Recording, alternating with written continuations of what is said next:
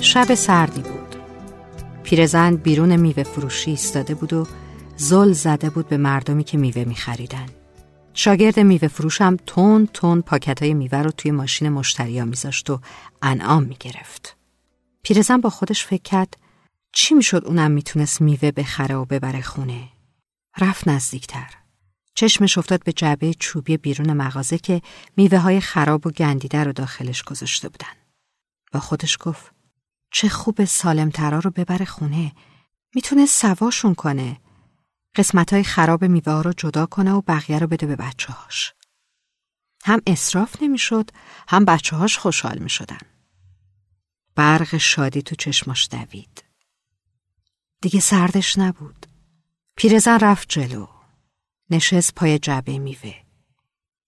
تا دستشو برد داخل جعبه شاگرد میوه فروش گفت دست نزن ننه وقی برو دنبال کارت. پیرزن زود بلند شد. خیلی خجالت کشید. چند تا از مشتریا نگاهش کردن. صورتش رو محکم پوشوند. دوباره بدجوری سردش شده بود. راهش رو کشید و آروم آروم از مغازه میوه فروشی دور شد. هنوز چند قدم بیشتر نرفته بود که یه خانمی صداش زد. مادر جون مادر جون.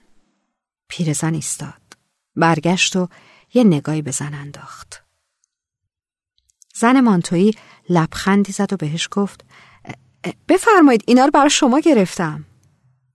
سه تا پلاستیک دستش بود پر از میوه.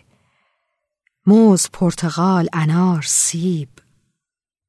پیرزن گفت دستت درد نکنه ننه. ما مستحق نیستم. زن گفت اما من مستحقم مادر. من مستحق داشتن شعور انسان بودن هستم. من مستحق دوست داشتن و احترام به دیگران هستم. اونم بدون هیچ توقعی. اگه اینا رو نگیری دلمو میشکنی یا چون بچه هات بگیر. زن منتظر جواب پیرزن دیگه نموند. میوه ها رو به زور داد تو دست پیرزن و سریع دور شد. پیرزن هنوز سر جاش ایستاده بود و رفتن زن رو نگاه می‌کرد. قطر اشکی که تو چشش جمع شده بود قلتید رو صورتش. دوباره گرمش شده بود.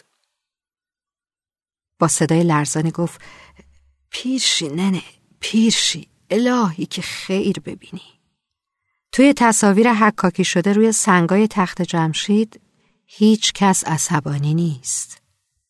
هیچ کس سوار بر اسب نیست.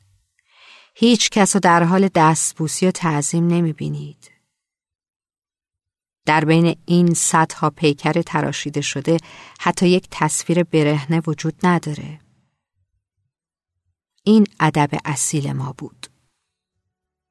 نجابت، قدرت، احترام مهربونی انسان دوستی خوشرویی